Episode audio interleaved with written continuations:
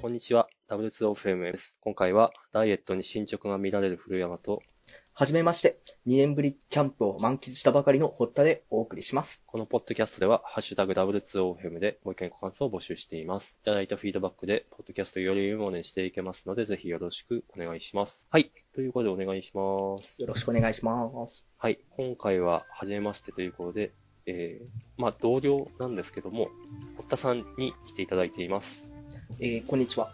はじめまし、改めまして、堀田です。えっ、と、古山さんと同じ職場で、えっ、と、同じくエンジニアをやっていまして、主にクラウドアプリだったり、モバイルアプリの開発を行っています。あと、サブカルをほ、分野をほこよなく愛するエンジニアです。よろしくお願いします。はい。よろしくお願いします。だいぶ 硬い。 いや、なかなかまあ、緊張しますね。初めて録音するってなると。うん、ですよね。自分の声を聞くっていうだけでも結構新鮮な。そうですね。私もなんか、かれこれ2年やってるんで、 まあ人気はないけど、慣れはしたみたいな。ああ、やっぱ回数、あと年って重要ですね。まあそうっすね。まあ、あの、 リハの時も言いましたけど、はい。結局、あまあ、このポッドキャストは、あの、あまり、えー、なんていうか、へ辺境のポッドキャストですんで、まあ、あまり肩肘を張らず、あの、まあ、いつもちょっと雑談するような感じで話せればいいかなと思っております。はい、よろしくお願いします。はい、よろしくお願いします。では、まず、えー一応、テク系のポッドキャストということで、堀田さんが、えー、ネタを持ってきてくれましたので、それについていきますか。はい、えー、そうですね。あの、まあ、な、初めて出させていただくということで、何の話をしようかなと、ちょっと思ってたんですけども、えーっと、まあ、今まで参加されてた人たちの中であんまり喋っていなそうな、あの、Apple の CarPlay っていう iOS の機能ですね。車と、いない、 いないですよいないいない。あの、昨今のあの、車離れっていうのも言われて、なかなか自分の車を持つって人が少ないという中で、最近、あの、趣味が高じて車を買う機会があったので、そこでカープレイのついてる車を買ったんですね。あ、カープレイって車についてんですかあ、そうですね。あの、まあ、車最近ですと基本的にナビってついてるじゃないですか。はいはい。あの、ナビが、あの、専用のナビじゃなくてスマホをナビとして使おうというので、えーカープレイがああ、最初からそういう設計なんすね。あ、そうですね。最近だと、あの、トヨタ車とかだともう標準で、あの、カープレイとかができるナビがついていて、それと別に、あの、地図機能っていうのは、オプションでつけるみたいな流れが主流になりつつありますね。あ、正しい、正しい。 ああ、私、車買い替えたのもう何年前だ ?5 年くらい前か。多分、はいはい双子が生まれた時なんで。お、5年、ではい、はい、5年、6年。うん。で、そのタイミングだと、まあ、ホンダなんですけど、私は。はいはい。全然そんなのなくて。おうほうほう。で、も、 あの、メーカーのナビって融通が効かないじゃないですかって言って通じるか、ああ、の、あれですよね。あのちょっ、あ、どうぞどうぞ。地図が、地図の更新が最初だけ無料だと有料だったりとか、はいはいはい。うん、だからこれすっげえいいなと思いました。あ、そうなんですよ。やっぱり、あのーカープレイとか、そういったスマホのナビ機能を使うののメリットとしては、やっぱり地図がいつでも最新になってるっていうのが結構押されていて、僕もそれがちょっと気になって、まあ、この度せっかく買うならというので、カープレイ付きの車を買ってみたので、そのカープレイについての感想をちょっと話してみたいなと思います。はい。ちょ、ちょっと前段、 もうちょっと突っ込んでいいですかはい、どうぞどうぞ。あの、トヨタだけじゃなくて、はい他のメーカーも割とこういうのついているえっと、そうですね。最近は結構主流になりつつありますね。あなるほど。じゃあ、まあ私、ホンダ党なんで、はい多分買い替えても次ホンダなんだろうなと思うんですけど、きっとそうなってる。あですね、最近の車も基本的に USB のソケットがついていて、まあ、それがもう大体画面、ディスプレイとつながってるっていううん、ものが増えてますね。あ、やっべえ、もううちの 車古い。へえでも多分まだはい勉強まになりまだす日本だとちょっとニッチなんじゃないかなっていう印象はありますね。あ、そうですか。はい。あんまり使ってる人とか使ってる、なんですかね、車とかって周りであんまり見たことないので僕も。うーん。ただ、あの、み、うん。以前アメリカに仕事で出張さ行った時とかは、あの、はい。向こうってあの、ウーバー、タクシーのウーバーですね。はいはがい。かなり流行ってるのもあって、結構みんなスマホでナビしてるっていうのが多いんですよね。あ、あ、ですね。100%そうでしたね。私も。そうですよね私。が出張行った時も。うんうんだからその流れでやっぱ、向こうはもうスマートフォンがナビっていうのが普通になりつつあって、ちょっとその現状みたいなのもあって、ちょっと日本でもスマホナビ使ってみようかなっていうので選んだっていう感じですね。なるほど。で、感想。感想そうですね。えっ、と、まあ、カープレイ、実際に使ったのが今年の4月からなんですけども、まあ、 はい。ちょうど10月になったんで、半年6ヶ月使ってみて、あの、一言で言ってしまうと、結構、なんていうか、人生が詰まっていたなという感想になってます。人生、はい大きい。なんか大きいぞ。カープレイを使ったら人生が詰まっていたという感想をちょっと一つ置いて話し始めたいと思います。聞きたいです。で、えっ、と、全体的な感想としては、やっぱり、まあ、常に、えっ、とな、地図が最新であって、目的地につけるので、まあ、いいとうん。なんかちらほらこの後喋るんですけども、気になるところあるんですけども、やっぱりスマホと繋がってるのはいいなっていうのがまず一つ大きな感想ですね。なるほど。例えばあのーまあ、従来のナビだと車に乗ってから地図セットしたりするじゃないですか。あ、そうですね。でもスマホで使うとあの家から出た瞬間にもう地図セットしておくんですね。うんうんうんむしろ家にいる間にもうどこに行くかっていうのを、あのーマップでセットしておいて、そのままシームレスに車に繋いで出発できるっていう。うこん。のちなみに、はい。あ、ごめんなさい。そのカープレイのアプリっていうのは、アップル金星なんですかあ、そうですね。あの、iOS の機能の一つです。あ、じゃあいいですね。あの、実を言うと、はいうちの車も、はいまあ、ホンダのナビなんですけど、はい。家でセットできるんですよ。おはい家の中で。ただし、そのアプリはホンダの アプリで、はい。あんまり使い勝手が良くなくて、はい、はい。結局、車乗ってからナビセットした方が楽じゃんみたいな。あー、なるほど。はい、はい。だから、そっか、ちゃんとアップルが用意したアプリならば、その辺は全然問題ないなと思いました。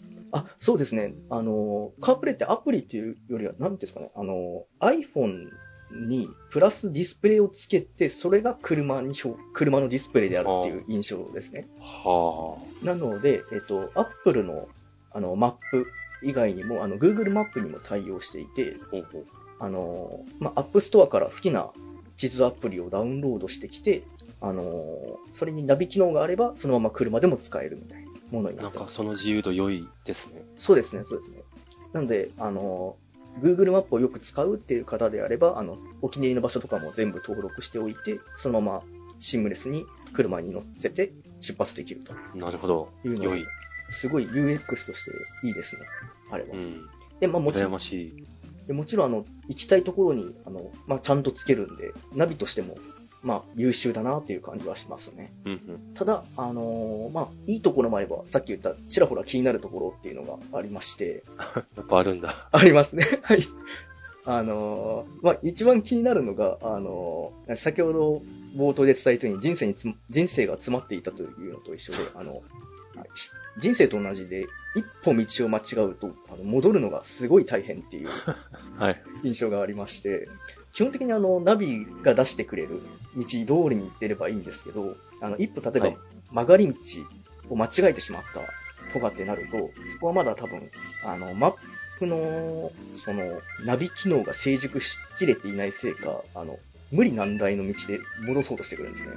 ああ、それはわか る。あの例えば、なんですかね、次の信、一つ信号を間違えてしまった瞬間に次の信号で U ターンをさせようとしてくるとか、してきていて、 U ターンしないから車普に通乗。ってる人ならわかると思うんですけど、U ターンって結構大変じゃないですか。うん、しないし ない。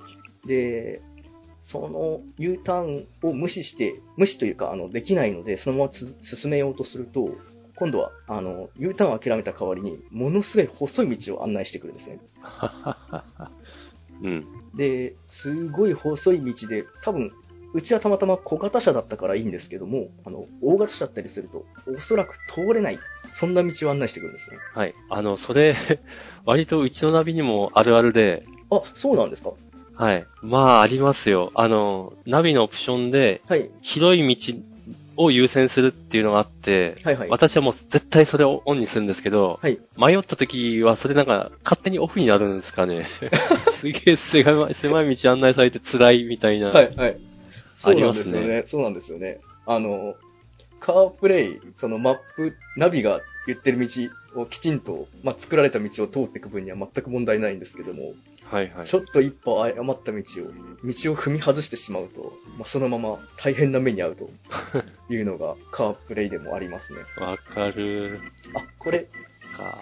ナビの成熟の問題じゃないんですね。そうですね。それは日本のナビでも普通にある。ああ、そうだったんですね。あーでもわかんない。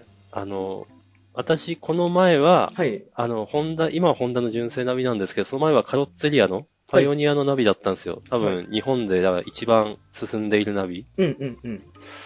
それはもうちょっと賢かったよなっていう気はして いる。パナビイのオニアさんはノウハウ持ってる。ああ、そのノウハウ、もっと広がってほしいですね。そうですね。あの、買った当初とかだと、そもそも、あの、僕車買ったのが初めてだったんで、あなるほの、近所の道すらよく分かってないんですよね。ど。なので、まあ、言われるがままままに戻ろうとするんですけども、ああ。はい。明らかに人しか通れないだろうっていう細道を案内してきて、 それは辛いなもう泣く泣くバックする羽目になるっていう、ああ、 買って、買ったばっかりで。必死で戻って、こんいやななかなにか大変なのかと。なかなか大変ですね、それは。そうですね。なので、ちゃんとマップが敷いてくれたレールの上は走んないといけないなっていうのが一つあありました。はあの、ちなみに、い。その、なんですか、普通のナビって、あの、GPS 以外にもなんか速度センサーと連携してくれて、それでなるべく自分の位置を正確に割り出してくれるらしいんですけど、はい。このカープレイはそういうことやってくれる。えーっと、いいところ気がつきましたね。あのー、スマートフォンのナビだとそれができないんですよね。あなので、あのー、特にトンネルとかだとその辺は顕著になりますね。あ、なるほど。ちょっと長いトンネル、例えば500メートルとかのトンネルとかを通ると、あの、ナビは止まっちゃいますね。GPS の場所を取れなくなって。ああ、まあ、しょうがないか、それは。そうですね。まあ、ただそういう場所って大体まっすぐな道なんで、うんうん。まあ、大体なんとかなるんですけども、うん首都高速とかもたまに地下を通ったりする場合があるのあで、 ですね、しかも、地下に分岐があったり、あそうですね、そうです。よくご存知 で。その道になると、ちょっと冷や汗をかきながら、あの、標識をガン 見して、目的地を目指すっていう。だから21世紀らしからぬようなああ。運転を強いられますすね。まあ、そこはまあ、しょうがないですね。そうですね。そっか、スピードセンサーと連携はしてくれないのか。そうですね。そこまでやってくれたら、さらに言うことなくなりますね、これ。うん。まあまあ、しょうがないですね。はいそれは。で、あともう一点ちょっと気になったのが、はいあの、まあ、ナビ、最近のそのスマートフォンのナビだと、あの、到着時刻っていうのが結構正確に出してくれるんですよね。ほうほう。あ、そうですね。あの、多分、普通に普段街中とかでも使われていればわかると思うんですけど、あの、まあ、大体何、1分で何秒、何キロ歩くとか、あと、道がどのくらい混んでるとかっていうので、大体到着時刻って出してくれるじゃないですか。はい。で、まあ、スマホのアプリも、まあ、その辺はちゃんとやってくれていて、かつ多分、日々進化してるんじゃないかな。あの、バックエンドの方でちゃんと新しく学習して、どんどん精度を高めてくれるおかげで、はいあの、到着時刻がほぼブレなくて、逆にちょっと悲しくなってくるという か、あの、特に、なんですかね、焦ってしまう時とかってあるじゃないですか。渋滞に巻き込まれてしまってとか。はいはい。そういう時とかって、どんなに頑張っても、あの、到着時刻より早く着くことってまずないんですね。うん。必ず遅く着くんですね。かそこは、なんていうか、欧米的というか、そうですね。そうですなんか、常に最善の道を最善の速度で走れば着くっていううん。時刻で出してくれるんで、なるほど。 まあ、ある意味信頼できるんですけども、あ、ちょ、もうちょっと早く行きたいとかっていう時とかは結構、あ、もう間に合わないんだなっていうのが分かりきってしまうんで、なるほど。うん。まあ、言っちゃいいですけど、うん、ふむふむですね。 ちょっとここ、良し悪しというのか、あの、好き嫌い分かれそうなところですね。うん。いや、まさに好き嫌いが分かれるところだと思いますね。日本のナビ、はい。少なくとも私が今まで使ってきたやつは、はい。ちょっと甘めに出してくれるんですよ。あ、そうですよね。うんうんうう。んん。あの、だいたい到着予想時刻より早く着くんで、ちょっと優越感を感じるみたいな。 はいはいはい。気持ちよくさせてくれる。あ、そうなんですよね。で、ちょっと遅、あのー車買う前は結構僕もレンタカーとかで普通のナビ使ってたんで、はいすごいその気持ち分かりまし て、あの、ちょっと遅めに着きそうなんだけど、まあ、なんとか頑張って間に合わったっていう、この達成感っていうんですかね、うん。っていうのが味わえて、かつ、ちょっと、なんですかね、時間を有意義に使えたっていうはいはい。嬉しさがあるんですけど、あーちょっとその辺はまだ分かってないですね。分かってないですね。 人の気持ちを学ぶ必要がある。そうですね、そうですね。これがちょっといけてないなっていう思ったところなんですけど、なるほど。ただ全体としてはやっぱり、あの、スマホのナビをそのまま使えるんで、まあ良いものですね、これは。もっと流行ってほしいなっていう感じはします。うん。なんか日本の車の良くないところが、本当はソフトウェアとハードウェアのおまけはいはい。扱いが今でも続いていて、うんうん。ナビも、もちろんナビも新しくなってほしいし、えっ、と、地図どんどん新しくなってほしいけどダメだし、はい。あとその車を制御するソフトウェア自体もうんうん。アップデートしてくれないし、そうですね、そうですね。うん、なんというか、テスラって自動運転とか電気自動車とかが押されてるけど、はい。車のソフトウェア自体アップデートしてくれるところが私めっちゃ羨ましいなと思うんですよね。ああ、そうですよね。うん。そうなってほしい なぁっていうか、そうならないと、きっと日本のメーカーは、やっぱ、どんどんシュリンクしていくというか、はいはい。うん。どんどん遅れ取っちゃいそうな感じしまうす。ん。でも、きっとそれを受け入れるのは、日本のメーカー難しいんじゃないかなとか思った り。ちょっとこの辺の、なんつうか、スマートフォンとの連携から発生して、そういうアップデートの気軽さとかが上がってくれると、ユーザーとしてはすごい嬉しいんですけどうね。んですねですね。いや、本当に、あれですよ、車ってマイナーチェンジするけど、はい。マイナーチェンジした時に、じゃあ前のモデルは 何かしてくんないのかみたいな、 すごい思う。 ありますよね。うん。まあ、きっと、まあ、それは、なんというか、新開発で、 私はさっき、ああは言ったけど、はいできるようにならないと負けるんで、まあ、できるようになりますよね。ぜひなってほしいですね、これは。ユーザーとしてもそうですし、うん。やっぱエンジニアとしてもやっぱりソフトウェアなんだからアップデートさせてほしいというう思いもありますね。ん。ですね。いやー、 多分、テスラに新開発をかけてもらうしかないそうですね。かな。ちょっと期待しましょう。はい。はい。ということで、そうです今日ね。は、そんな感じで、あの、使ってみたカープレイの感想としては、全体的にはとても良いものなんですけども、うんあの人生と同じで一歩つまずいてしま うと、どう戻るのが大変というのは、どんなに良い結果を出そうと、あがいてもあまり早く到着することはないので、あまり常に冷静に一歩一歩大切に進めましょうというところですね。そうですね。 ちょっと、堀田さんの運転する車に乗ってみたい気がす る。 どうしてですかいや、なんか性格が、はい。いや車に乗ると性格が変わるとかっていうああ、言われますね。昔話はあったんですけど、はいうんどうなんだろうと思って。いやー、僕はそうですね。えー、状況になりますけど、割と焦って運転してますね。マジっすか。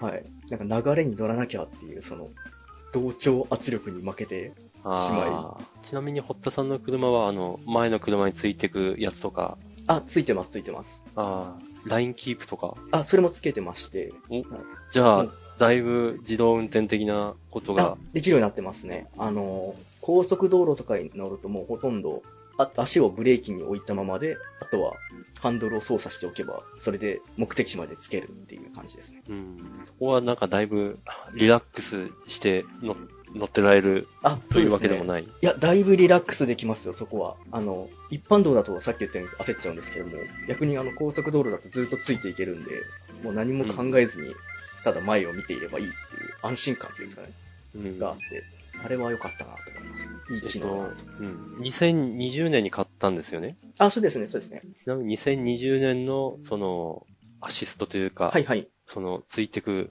やつのスムーズさってどうですかあー特に不満とかないですかいや、乗り心地はお世辞にもいいとは言えないですね、やっぱり。ああ、そうですか。はい。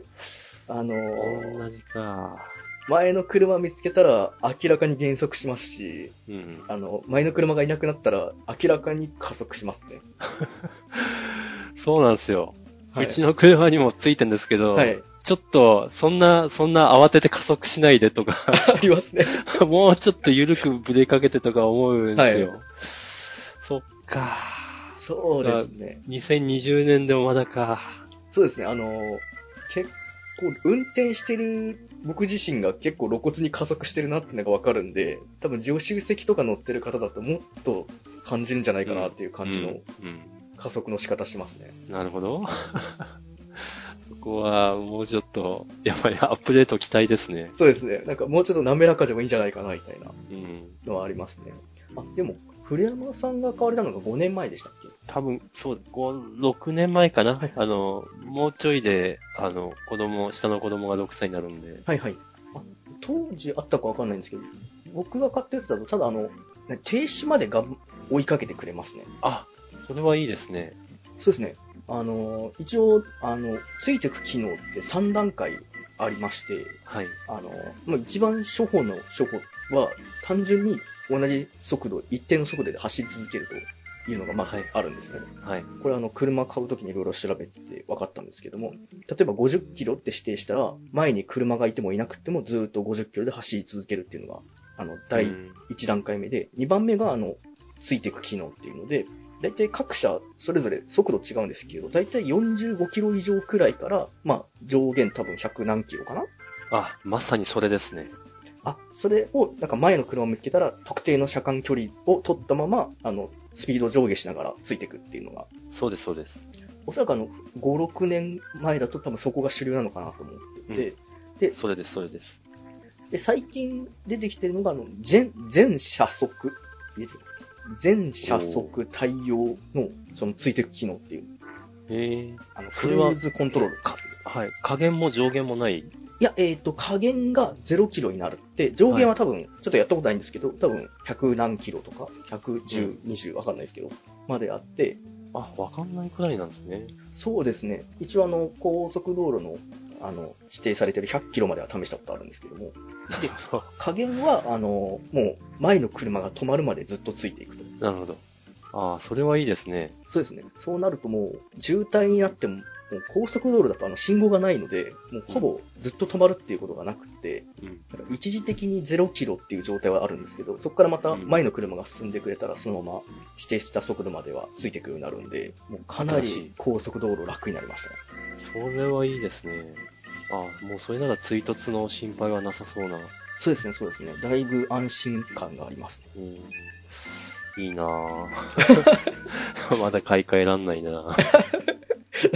5年、6年とちょっとまだ買い替えは早いかもしれないですね。そうですね。はい。というわけで、ちょっと、このポッドキャストでは、かなり稀な車ネタということで。なんかもう30分になっちゃいましたね。あ、もう30分。 だいぶ、どうしようかな。この、もう一つのネタはまあいいかな。え、いいんですかはい。あんまり、あの、1話が長くても良くないなっていう、 あれなんで。わかりました。はい。はい、じゃあ、はい、あるホットさんの第1回目は、この辺で。はい。はい。ではというわけで、ありがとうございました。ありがとうございました。